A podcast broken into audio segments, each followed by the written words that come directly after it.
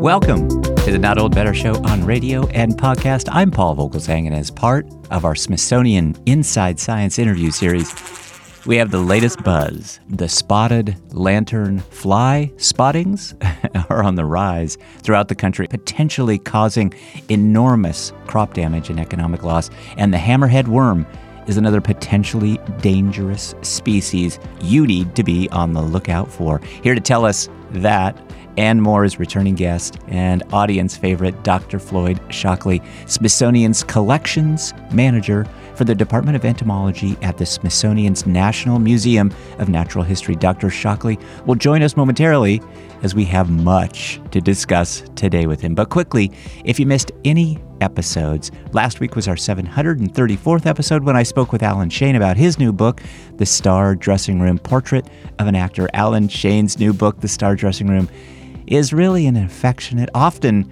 uproarious new memoir that takes us back to Broadway and Hollywood golden age. Two weeks ago, I spoke with Forbes 30 Under 30 CEO and co founder of Electric E Bike, Levi Conlow.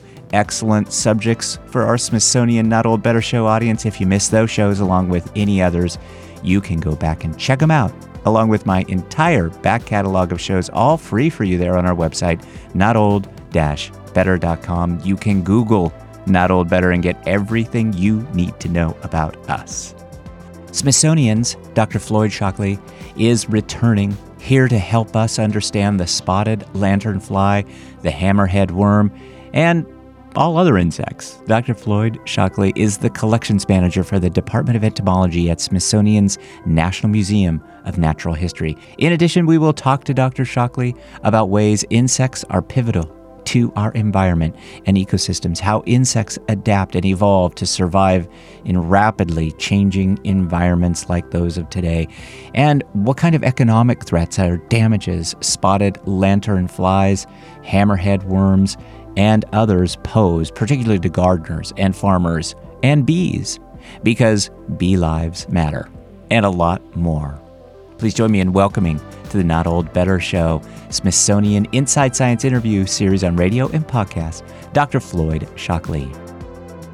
Dr. Floyd Shockley, welcome back to the program. Uh, it's my pleasure to be with you.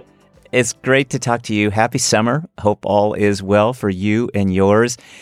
I just have to tell you right at the, the top of the show here, I always enjoy talking to you because we, we talk about uh, your specialty, entomology. We talk about all kinds of insects, some really fun stuff for our audience, conservation, lots of really, you know, very interesting things in, in our day and age. And I wonder if you just, you of course have been on before and, and such a, an audience favorite, but maybe, maybe just describe a little bit about what you do as collections manager for the Smithsonian and, and uh, uh, maybe bring us current about kind of what you're doing now. Sure, no problem. So, as uh, as you said, uh, I'm the collections manager for the Department of Entomology at the Smithsonian National Museum of Natural History.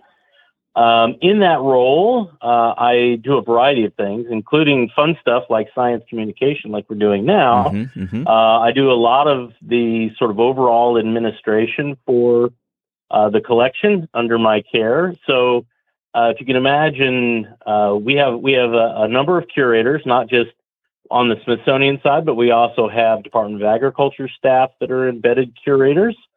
Uh, and they uh, manage smaller portions of the collection, especially those that are directly related to their research interests, or in the case of our Department of Agriculture folks, they are focused on insects of interest regarding agriculture, like pests, uh, invasive species, biological control agents, and those kind of things. And then we also have members of our Walter Reed Biosystematics Unit, which is uh, a branch of the Department of Defense, and they are focused on uh, biting flies and potential vectors of human and animal diseases. So we have a lot of things going on, uh, and each of those groups have slightly different missions. Uh, and as collections manager, I sort of tie it all together and am responsible for the collection as a whole, the entire 35 million, not just uh, beetles or or butterflies uh, or or any of the any of the smaller ordinal units. I'm responsible for the entire thing. Yeah, well, it's fascinating work, and that's how I say I always enjoy talking to you. If if we were kind of face to face, you'd just see this big smile on my face because you you really just do so much, and it just spreads far and wide. I'll tell you this: just in the news today, you're probably aware um, because a lot of your work is really very newsworthy. You yourself are, and then a lot of the stuff that you work on. So, my wife and I live in Fairfax County, Virginia. And just today, as a matter of fact, and this has been ongoing for a week or two, and again, I'm, I'm sure you're very aware of all this, but but the spotted lanternfly was in the news because of um, a news report uh, telling residents of Fairfax County, Virginia, to be vigilant, to be aware that sightings throughout the county have uh, been on the increase. So, this is work that you know, whether it's biting flies or whether it is invasive species to agriculture, this is all stuff that's in the news. And the spotted lanternfly is absolutely in the news. What what do we need to know about the spotted lanternfly right now, and and what do we do if we see one? So sure. So the spotted lanternfly uh, is uh, it's uh, an invasive species that that came from China. Uh, it has now spread from its original uh, location where it was first detected in Pennsylvania to now more than 14 states have confirmed populations. Uh, and a lot of those are in the Northeast and the Mid Atlantic area. And there's a lot of concern uh, as this thing continues to spread across other other parts of the country. It's starting to move into uh, the the Midwest, uh, and they're really paying attention uh, about uh, about the spotted lanternfly to try and keep it out of the western states, especially California, where uh, it could really impact a lot of the grape and wine growing areas. These things, you know, they they have a, a preferred host plant of, of tree of heaven, but they readily switch to lots of different things that we like to cultivate. So uh, think about almonds, think about a- apples and apricots, cherries, uh, lots of things that we we use uh, as as fruit trees. Um, they will readily switch to, and because they build up in large populations really quickly, uh, they can overwhelm uh, the plants.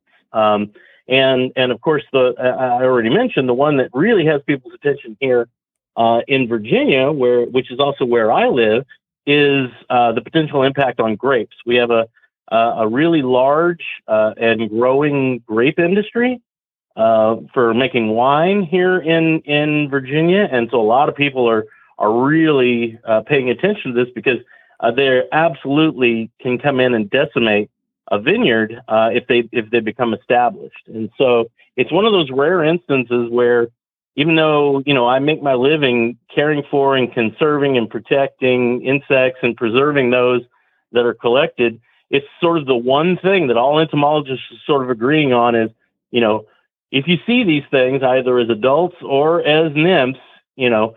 Um, document it, like take a picture, report it, and kill it. Um, and that's very rare for us. We don't like saying that very often. So that should give you sort of an indication of just how seriously we're taking uh, the potential impact of spotted lanternfly uh, on our on our on our fruit uh, and and wine industries. Thank you for that. Yeah, and these are they're kind of cute little insects too, and uh, they're they're little too, right? We'll put a picture up on our website, but they're they're actually almost a you know a cute little bug. Well, so uh, they certainly are attractive looking. Um, the adults actually aren't that small. They're they're almost an inch in length. Okay. Um, so they're pretty good size. The nymphs tend to be very uh, very much smaller, and that's that's pretty typical in insects like these guys. Um, but the the adults have sort of a a pink color to their forewings, which is the the the wings that you would ordinarily see as they're just hanging out on the tree. It's sort of a gray and pink mottled appearance. And then when they open their wings, they've got these brilliant red hind wings. Um, and so they're they're really quite attractive. And even as the even as the nymphs, um, which don't have the wings yet, um, they're often brightly colored, black and red, contrasting and and and really cute. But um, unfortunately, they're also really bad for many many plants and trees that we that we we like to cultivate. So uh, we we kind of ask people to kind of get over the the, the fact that it is a very cute thing, um, and uh, again, report them and and then kill them if you can. Is there a predator for the the, the spotted lanternfly? Unfortunately, not not at this time. So there are a few potential uh, parasitoids that are being tested right now. See, this thing is from outside of the U.S., mm-hmm. and so mm-hmm. most of our native uh, invertebrate and vertebrates uh, that might prey on them don't really recognize them as food. I mean, you'll you'll certainly catch, um, you know, mantis uh, mantids feeding on these guys. You know, generalist predators will will eat them just fine, but the but the population numbers build up so fast that they basically end up satiating most of our native predators, and there we don't really have a specialist that specifically targets these um, because they are from China. Um, nothing here, you know, evolved to feed on them, and so you know we are looking at potential natural enemies from China uh, to attack these things. And, and again, um, we are we are looking at the moment, not we, the Smithsonian, but um, the Department of Agriculture and various other uh, parts of the government are looking at small parasitic wasps that mm. seem to be uh, effective against these. Those are imported as well.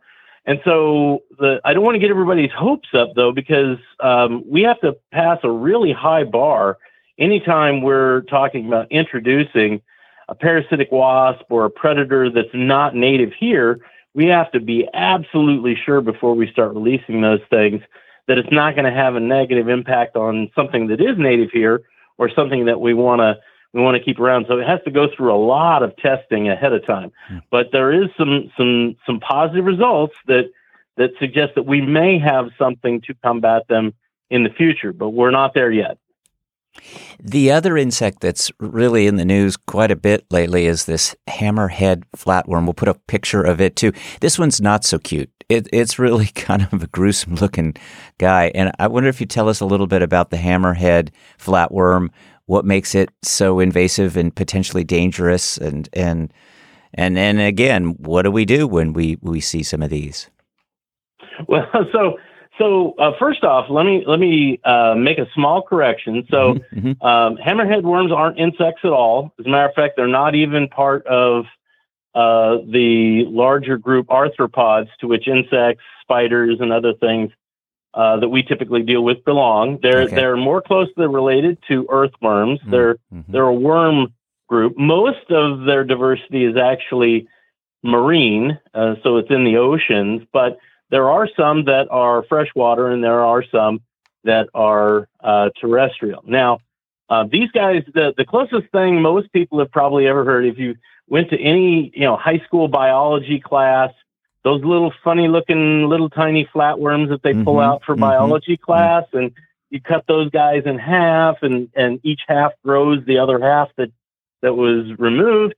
That is the group to which this group belongs. So um, they they can build up very fast because uh, if they get cut in half, the the half each half will grow the entire other half. So if you take one of these guys and you cut them in half, you're going to take one worm and turn it into two. They can grow a whole new head. They can grow a whole new body. Um, and almost any way you can slice them, they can replace that, and you end up with a whole bunch of, of these things. So, um, so these guys are also uh, an invasive from Asia. Um, they've been here actually for a long, long time, but what has people concerned is um, their population numbers are going up um, and um, they're moving into places where they haven't typically done been. So, so these guys uh, lay their eggs uh, at the base root balls of plants, and that's how we think they actually got here. Um, they've been in the U.S. for over a century, and anybody who has greenhouses um, in especially the eastern half of the country has probably encountered these. If you import uh, plants in and that nice stable environment that's created in a greenhouse, these guys go crazy in there because it's nice and it's humid um, and the temperature remains stable. So, um, so most most greenhouse managers have at least heard of these guys. But now they're getting out and they're moving around uh, out in the wild. They're not no longer sort of contained in greenhouses and the typical places where they have been. And the reason people should care is sort of twofold. Uh, the the first is that um, they feed on earthworms, almost exclusively on earthworms, and so earthworms are are uh, critical in especially urban habitats um, because of the services they provide, ecological services by by their digging and by their feeding. They recycle nutrients. They create, uh, you know, oxygen tunnels as well as tunnels through which water can flow, hmm. um, which is really good in disturbed habitats. So we're we're talking about your gardens, your flower beds, places where you're typically used to having earthworms. Um, and so um, those kind of habitats are also going to be attracted to these things. So they're going to be, you know, not really out in the forest as much, although you will see them there, but you're mainly going to encounter them close to your home in your gardens and flower beds and stuff like that. And they they come out sort of in the same sort of, you know, they're they're they're predators of earthworms. So the same kind of conditions that bring earthworms to the surface also make these guys active. So, you know, checking uh, in early morning after a rain when the earthworms are all out and and moving about. These guys are also out and moving about. Um, and so the other reason why people should be concerned about them is uh, sort of an offensive weapon that also has a defensive uh, role as well, and that is that these guys uh, are some of the only invertebrates that have ever been documented to produce tetrodotoxin, which is the same toxin that pufferfish create. And they mm. use that mm. uh, mainly to subdue their prey. These earthworms that they're feeding on can sometimes be substantially larger than them. And so they'll use that tetrodotoxin to paralyze the worm while they then uh, insert their mouth parts, inject enzymes, and then and then basically drink up um, the digested earthworm uh, innards, if you will. But that can also have a strong impact on people. So um, it can soak through the skin. It gives a usually a really nasty burn if you handle these things, um, and it could potentially be dangerous for pets or native wildlife that have never encountered them, have no enzymes to break down tetrodotoxin, uh, and so, if ingested, um, can actually uh, be toxic in high enough uh, volume. So, um, what we recommend is when you when you come across one of these things, and you can't really miss them. Um, so they they look like little hammerhead sharks. They've got sort of this spade-like head um, at at at the front end, and um, so they use that to sort of move around through the through the leaf litter. Um, and and so when you see these things that you really can't can't confuse them with anything else. Um, they can be quite long in some cases more than 12 inches in length hmm. in a in a fully grown one. So so these are not necessarily small. Now most of them are probably going to be significantly smaller than that. You may not even notice them because they're going to be crawling around through the grass and you're not going to see them they're going to be on the surface of the soil and and sometimes that's not always to see uh, easy to see. But when you do come out during the rain, you'll often see these guys moving around, you know, crawling across pavement, crawling across sidewalks, just like their earthworm prey. Um, and when you encounter them, you don't want to touch them, at least not without gloves. Um, so, um, and and we also recommend don't try stepping on them, don't try cutting them up, um, because as I said, these guys can regenerate. The they're incredible regenerators, and so uh, you're only doing them a favor by cutting them. Hmm. Um, no matter how many slices you cut them up into, each one can grow a whole new worm. So um, you have to be really careful about that. So uh, what's actually recommended is um, if you can safely collect them into a Ziploc bag uh, or into a jar, uh, and then you put a little salt or a little vinegar on them. Uh, both of those will actually kill the worm. And then you take the whole thing sealed and you throw it away.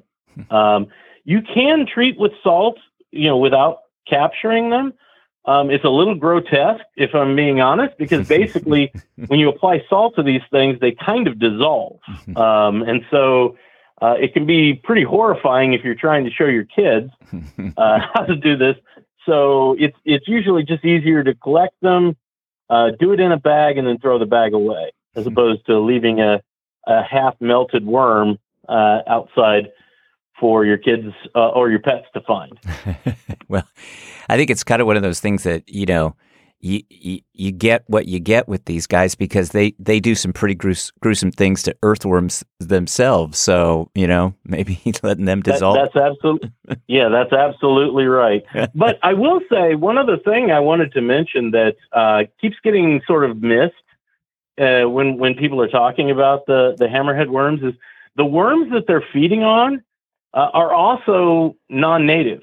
So most of the earthworms that we have, especially in the Northeast, uh, are all introduced species um, that have gotten here basically the same way the hammerhead worms in soil, in root balls, uh, and have become established. And they they they are very different than what our native earthworms uh, are like in terms of how they how they work. And they're actually kind of bad for forest habitat. So they're great for gardens, they're great for for greenhouses, um, but they're not very good for forests because of the way they feed. It's a little different. They don't go as deep, so nutrients don't get sort of spread around. And that's all because um, most of our northern earthworms went extinct during the last uh, global glaciation event. So when glaciers were pushing down across North America, they were scouring most of the areas where the earthworms were located. And so, really, only our southern earthworms and our western earthworms uh, are native species. And most of the ones we have here and most of the ones you buy for bait are actually non native species. Hi, it's Paul. Do you love entertaining, informative, eclectic, insightful programs about culture, health, science, life? And everything Smithsonian. As part of our Smithsonian Associates interview series on radio and podcast, we're introducing you to the new Smithsonian Associates streaming series. Smithsonian, a nonprofit organization, is excited to present this new aspect of their 55 years as the world's largest museum based educational program. Join us from the comfort of your home as we periodically interview Smithsonian Associate guest speakers. Our audience here on radio and podcast can explore our website for more information, links, and details at notold-better.com. Thanks, everybody. We are with Dr. Floyd Shockley. Dr. Floyd Shockley is the collections manager for the Department of Entomology at Smithsonian's National Museum of Natural History. Dr. Shockley is the spokesperson for the National Insect Collection for the Department of Entomology.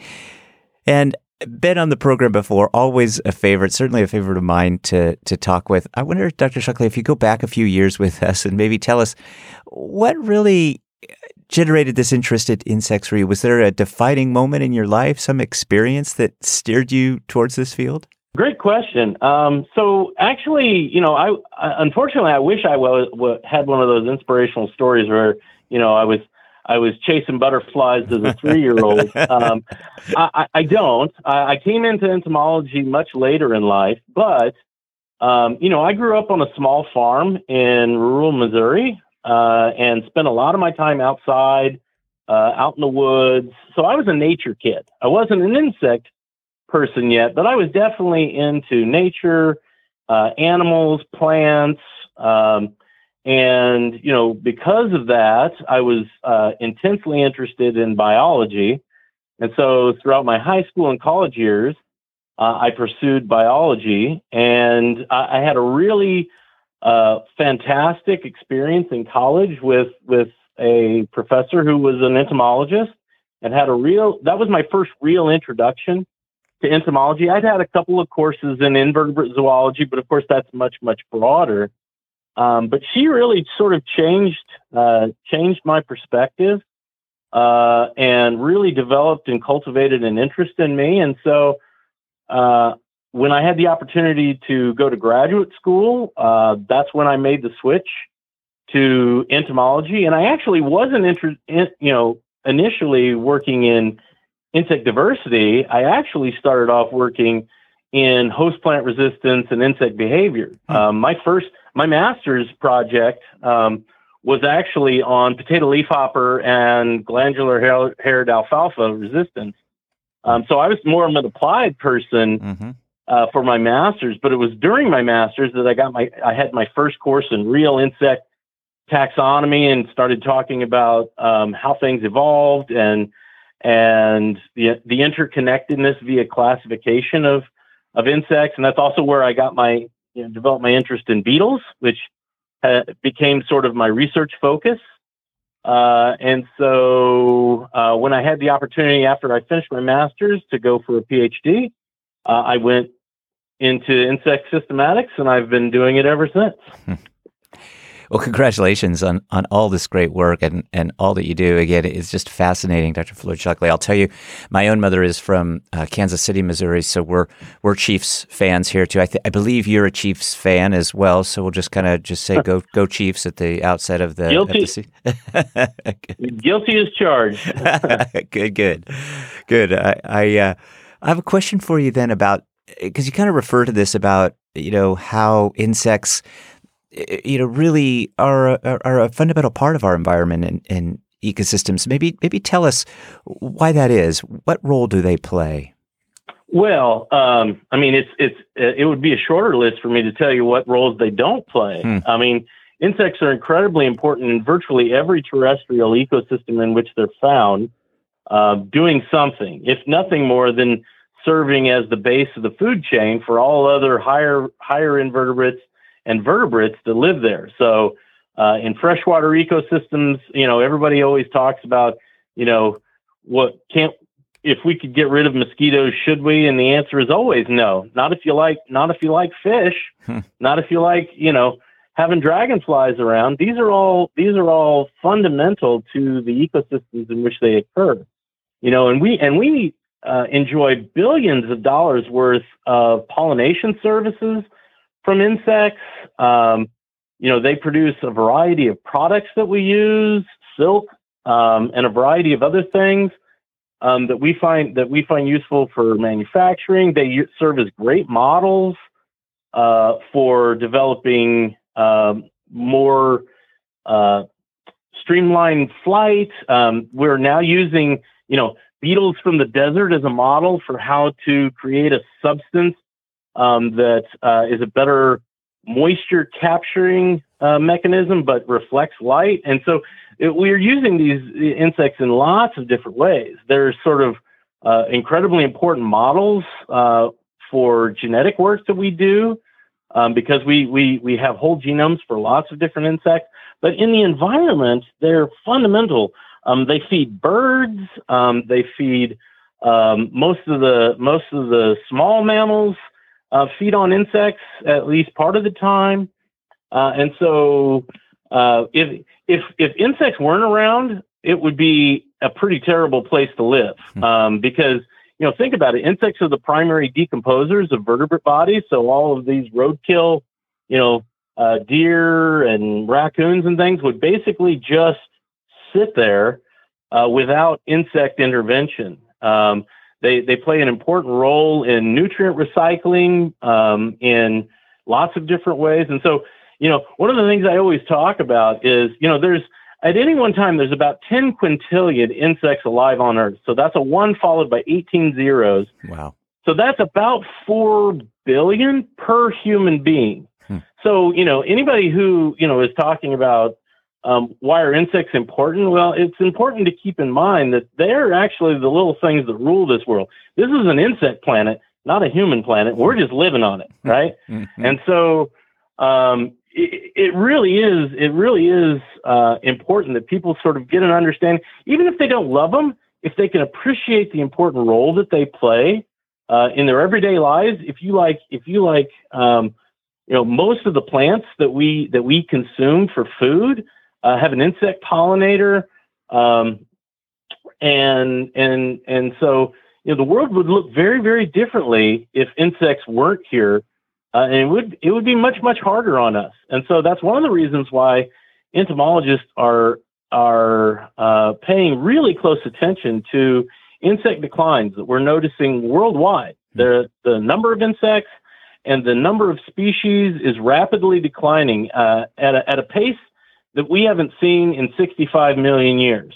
So uh, we're we're trying to get a handle on what impact this is having, how it's going to impact uh, you know human lives in terms of our ability to continue to produce enough food uh, to feed a, an ever growing population, uh, and and what impact it's going to have downstream as as you know the, those species drop out of the food web.